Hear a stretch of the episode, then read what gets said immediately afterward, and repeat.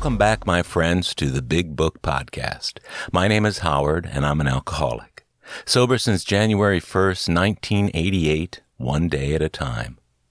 This is the 57th episode, and I hope you've found this audio version of Alcoholics Anonymous to be both meaningful and enjoyable.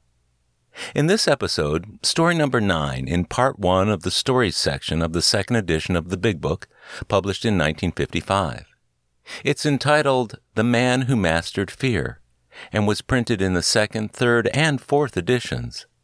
It's actually an expanded version of a story printed in the first edition of the Big Book titled The Fearful One by Archie T. from Detroit, which was less than 4 pages long.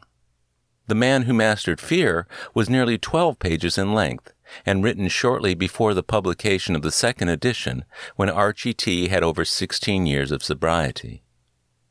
Archie got sober in Akron in 1938, and, as a matter of fact, lived with Dr. Bob and his wife Anne for nearly a year, during which he was active in Akron AA.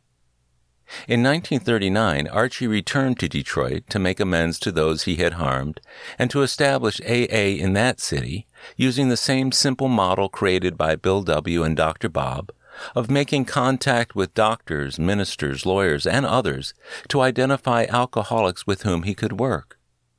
Though a struggle at the time, Archie's efforts eventually resulted in the formation of Detroit's first AA group in late 1939, and the saving of many lives in the process. If you go back and listen to the earlier episode of The Fearful One, I think you'll agree that the additional details Archie provided in The Man Who Mastered Fear make for a richer and much more colorful story everyone can enjoy. And now, Part 1, Story 9, The Man Who Mastered Fear. He spent 18 years in running away, and then found he didn't have to run, so he started AA in Detroit. For 18 years, from the age of 21 to 39, fear governed my life. By the time I was 30, I had found that alcohol dissolved fear, for a little while. In the end, I had 2 problems instead of 1, fear and alcohol.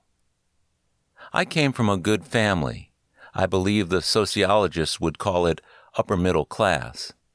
By the time I was 21, I had had 6 years of life in foreign countries, spoke 3 languages fluently, and had attended college for 2 years. A low ebb in the family fortunes necessitated my going to work when I was 20. I entered the business world with every confidence that success lay ahead of me. I had been brought up to believe this, and I had shown during my teens considerable enterprise and imagination about earning money. To the best of my recollection, I was completely free from any abnormal fears. Vacations from school and from work spelled travel to me, and I traveled with gusto. During my first year out of college, I had endless dates and went to countless dances, balls, and dinner parties. Suddenly, all this changed. I underwent a shattering nervous breakdown.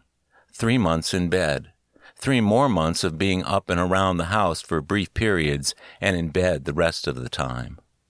Visits from friends, which lasted over 15 minutes, exhausted me. A complete checkup at one of the best hospitals revealed nothing. I heard for the first time an expression which I was to grow to loathe. There is nothing organically wrong. Psychiatry might have helped, but psychiatrists had not penetrated the Middle West. Spring came. I went for my first walk. Half a block from the house, I tried to turn the corner. Fear froze me in my tracks, but the instant I turned back toward home, this paralyzing fear left me. This was the beginning of an unending series of such experiences. I told our family doctor, an understanding man who gave hours of his time trying to help me, about this experience. He told me that it was imperative that I walk around the entire block, cost me what it might in mental agony. I carried out his instructions.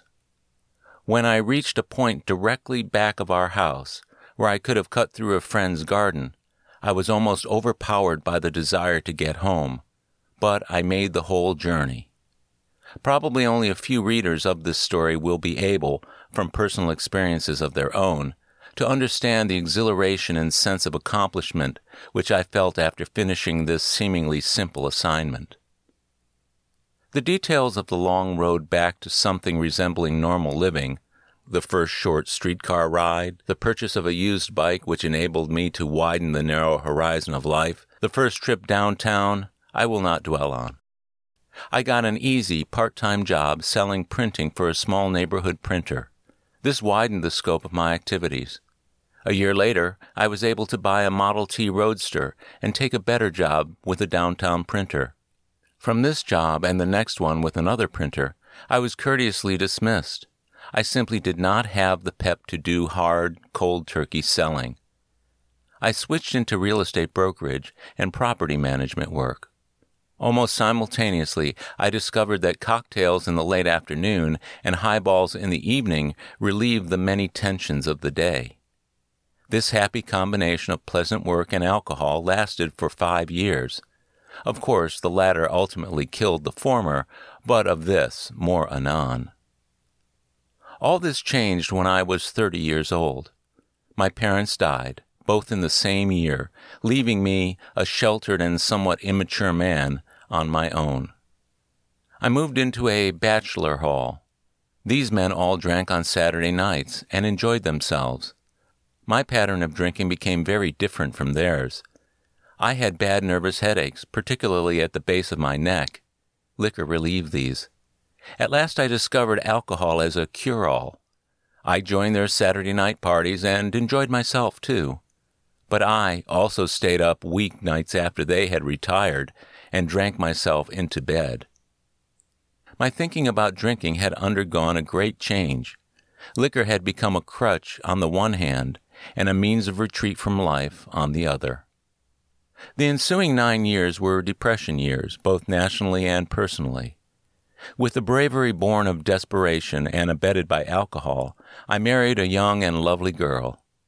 Our marriage lasted 4 years. At least 3 of those 4 years must have been a living hell for my wife, because she had to watch the man she loved disintegrate morally, mentally, and financially. The birth of a baby boy did nothing toward staying the downward spiral. When she finally took the baby and left, I locked myself in the house and stayed drunk for a month.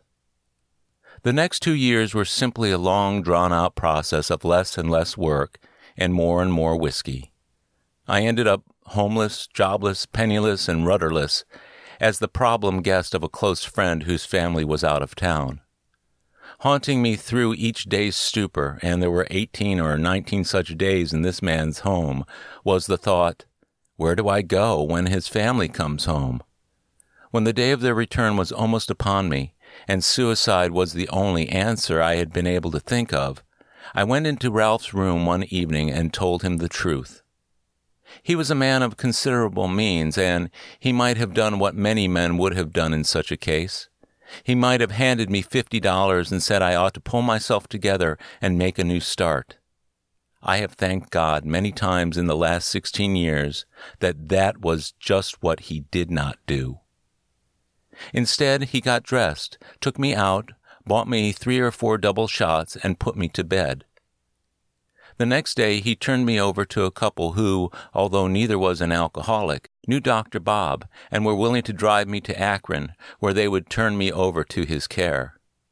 The only stipulation they made was this: I had to make the decision myself.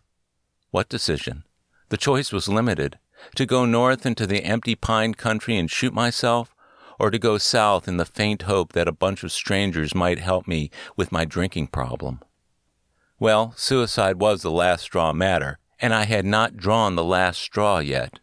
So I was driven to Akron the very next day by these good Samaritans and turned over to Dr. Bob and the then tiny Akron group. Here, while in a hospital bed, men with clear eyes, happy faces, and a look of assurance and purposefulness about them came to see me and told me their stories. Some of these men were hard to believe, but it did not require a giant brain to perceive that they had something I could use.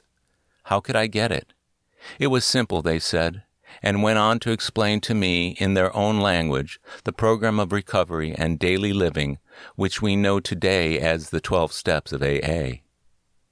Dr. Bob dwelt at length on how prayer had given him release, time and time again, from the nearly overpowering compulsion to take a drink. He it was who convinced me, because his own conviction was so real, that a power greater than myself could help me in the crises of life, and that the means of communicating with this power was simple prayer. Here was a tall, rugged, highly educated Yankee talking in a matter-of-course way about God and prayer. If he and these other fellows could do it, so could I. When I got out of the hospital, I was invited to stay with Dr. Bob and his dear wife, Anne. I was suddenly and uncontrollably seized with the old paralyzing panic. The hospital had seemed so safe. Now I was in a strange house, in a strange city, and fear gripped me. I shut myself in my room, which began to go around in circles. Panic, confusion, and chaos were supreme. Out of this maelstrom, just two coherent thoughts came to the surface. One, a drink would mean homelessness and death. Two, I could no longer relieve the pressure of fear by starting home, as was once my habitual solution to this problem, because I no longer had a home. Finally, and I shall never know how much later it was, one clear thought came to me. Try prayer. You can't lose, and maybe God will help you, just maybe, mind you. Having no one else to turn to, I was willing to give him a chance, although with considerable doubt. I got down on my knees for the first time in 30 years. The prayer I said was simple. It went something like this. God, for 18 years, I have been unable to handle this problem. Please let me turn it over to you. Immediately, a great feeling of peace descended upon me, intermingled with a feeling of being suffused with a quiet strength. I lay down on the bed and slept like a child. An hour later, I awoke to a new world. Nothing had changed, and yet everything had changed. The scales had dropped from my eyes, and I could see life in its proper perspective. I had tried to be the center of my own little world, whereas God was the center of a vast universe, of which I was perhaps an essential but a very tiny part. It is well over 16 years since I came back to life. I have never had a drink since. This alone is a miracle. It is, however, only the first of a series of miracles which have followed one another as a result of my trying to apply to my daily life the principles embodied in our 12 steps. I would like to sketch for you the highlights of these 16 years of a slow but steady and satisfying upward climb. Poor health and a complete lack of money necessitated my remaining with Dr. Bob and Anne for very close to a year. It would be impossible for me to pass over this year without mentioning my love for and my indebtedness to these two wonderful people who are no longer with us. They made me feel as if I were a part of their family, and so did their children. The example which they and Bill W., whose visits to Akron were fairly frequent, set me of service to their fellow men, imbued me with a great desire to emulate them. Sometimes during that year, I rebelled inwardly at what seemed like lost time, and at having to be a burden to these good people whose means were limited. Long before I had any real opportunity to give, I had to learn the equally important lesson of receiving graciously. During my first few months in Akron, I was quite sure that I never wanted to see my hometown again. Too many economic and social problems would beset me there. I would make a fresh start somewhere else. After 6 months of sobriety, I saw the picture in a different light. Detroit was the place I had to return to, not only because I must face the mess I had made there, but because it was there that I could be of the most service to AA. In the spring of 1939, Bill stopped off in Akron on his way to Detroit on business. I jumped at the suggestion that I accompany him.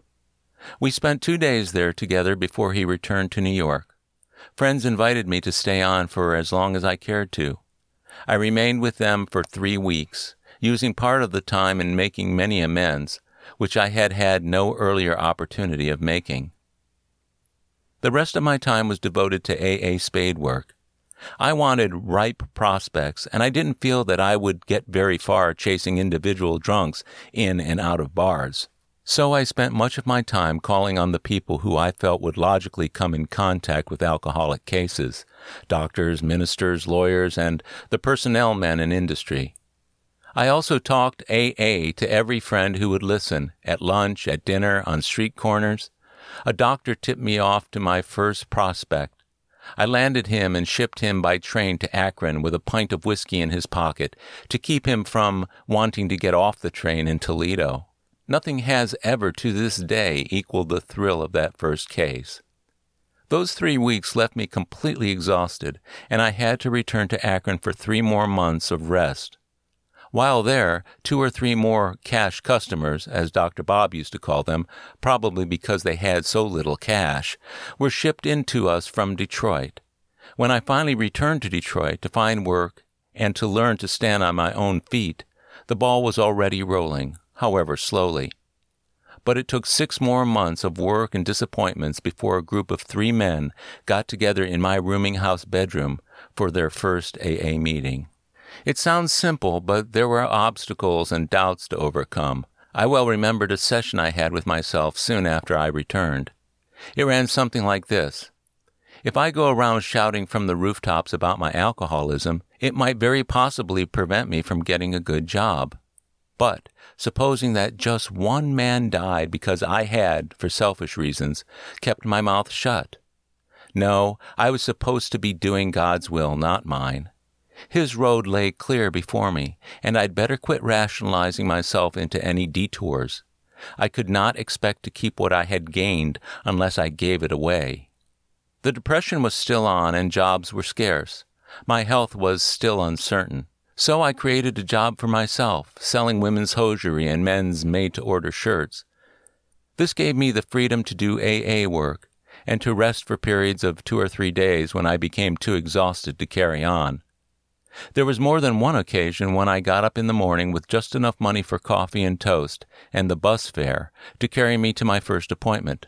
No sale, no lunch. During that first year, however, I managed to make both ends meet and to avoid ever going back to my old habit pattern of borrowing money when I could not earn it. Here by itself was a great step forward.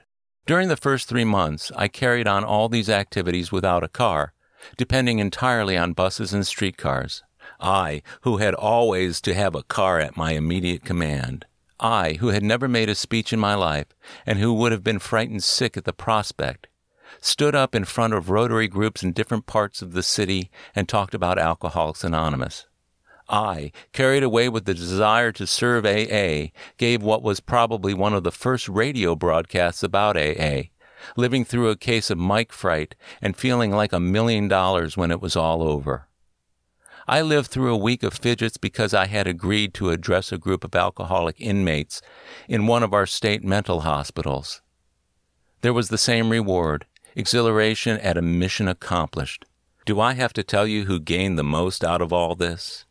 Within a year of my return to Detroit, AA was a definitely established little group of about 12 members, and I too was established in a modest but steady job, handling an independent dry cleaning route of my own. I was my own boss. It took 5 years of AA living and a substantial improvement in my health before I could take a full-time office job where someone else was boss. This office job brought me face to face with a problem which I had sidestepped all my adult life: lack of training. This time I did something about it. I enrolled in a correspondence school which taught nothing but accounting. With this specialized training and a liberal business education in the School of Hard Knocks, I was able to set up shop some 2 years later as an independent accountant. 7 years of work in this field brought an opportunity to affiliate myself actively with one of my clients, a fellow AA. We complement each other beautifully, as he is a born salesman and my taste is for finance and management. At long last, I am doing the kind of work I have always wanted to do, but never had the patience and emotional stability to train myself for. The AA program showed me the way to come down to earth, start from the bottom and work up. This represents another great change for me. In the long ago past, I used to start at the top as president or treasurer and end up with the sheriff breathing down my neck. So much for my business life. Obviously, I have overcome fear to a sufficient degree to think in terms of success in business. With God's help, I am able, for one day at a time, to carry business responsibilities which not many years ago I would not have dreamed of assuming. But what about my social life? What about those fears which once paralyzed me to the point of my becoming a semi-hermit? What about my fear of travel? It would be wonderful were I able to tell you that my confidence in God and my application of the 12 steps to my daily living have utterly banished fear. But this would not be the truth. The most accurate answer I can give you is this. Fear has never again ruled my life since that day in September 1938. When I found that a power greater than myself could not only restore me to sanity, but could keep me both sober and sane. Never in 16 years have I dodged anything because I was afraid of it. I have faced life instead of running away from it. Some of the things which used to stop me in my tracks from fear still make me nervous in the anticipation of their doing, but once I kick myself into doing them, nervousness disappears and I enjoy myself. In recent years, I have had the happy combination of time and money to travel occasionally. I am very apt to get into quite an uproar for a day or two before starting, but I do start, and once started, I have a swell time. Have I ever wanted to drink during these years? Only once did I suffer from a nearly overpowering compulsion to take a drink. Oddly enough, the circumstances and surroundings were pleasant. I was at a beautifully set dinner table. I was in a perfectly happy frame of mind. I had been in AA a year, and the last thing in my mind was a drink. There was a glass of sherry at my place. I was seized with an almost uncontrollable desire to reach out for it. I shut my eyes and asked for help. In 15 seconds or less, the feeling passed. There have also been numerous times when I have thought about taking a drink. Such thinking usually began with thoughts of the pleasant drinking of my youth. I learned early in my AA life that I could not afford to fondle such thoughts as you might fondle a pet, because this particular pet could grow into a monster. Instead, I quickly substitute one or another vivid scene from the nightmare of my later drinking. 20-odd years ago, I made a mess out of my one and only marriage. It was, therefore, not extraordinary that I should shy away from any serious thought of marriage for a great many years after joining AA. Here was something requiring greater willingness to assume responsibility and a larger degree of cooperation and give and take than even business requires of one. However, I must have felt deep down inside myself that living the selfish life of a bachelor was only half living. By living alone, you can pretty much eliminate grief from your life, but you also eliminate joy. At any rate, the last great step toward a well-rounded life still lay ahead of me. So 6 months ago, I acquired a ready-made family consisting of one charming wife, 4 grown children to whom I am devoted, and 3 grandchildren. Being an alcoholic, I couldn't dream of doing anything by halves. My wife, a sister member in AA, had been a widow for 9 years, and I had been single 18 years. The adjustments in such a case are difficult and take time, but we both feel that they are certainly worth it. We are both depending upon God and our use of the AA program to help us make a success of this joint undertaking. It is undoubtedly too soon for me to say how much of a success I shall be as a husband in time to come. I do feel, though, that the fact that I finally grew up to the point where I could even tackle such a job is the apex of a story of a man who spent 18 years running away from life. This concludes the reading of The Man Who Mastered Fear, from Part 1 of the Stories section of the second edition of Alcoholics Anonymous. I'm grateful you listened. Stay tuned for our 58th episode featuring Story 10 entitled, He Sold Himself Short. As always, it's super easy to listen to the first and second editions of the Big Book, including many stories not published in later editions. Just visit bigbookpodcast.com and listen to your heart's content, or download and subscribe for free to all of the podcast episodes on Apple Podcasts, Stitcher, iHeartRadio, or wherever you get your podcasts. To listen to earlier chapters and stories in the Big Book, simply scroll down the episode list. If you've enjoyed listening, I'd be super grateful if you can leave a rating on Apple Podcasts. It'll help others find us. And please, share this podcast with your friends and anyone you know who has a desire to stop drinking. It may be the only version of the Big Book they ever hear.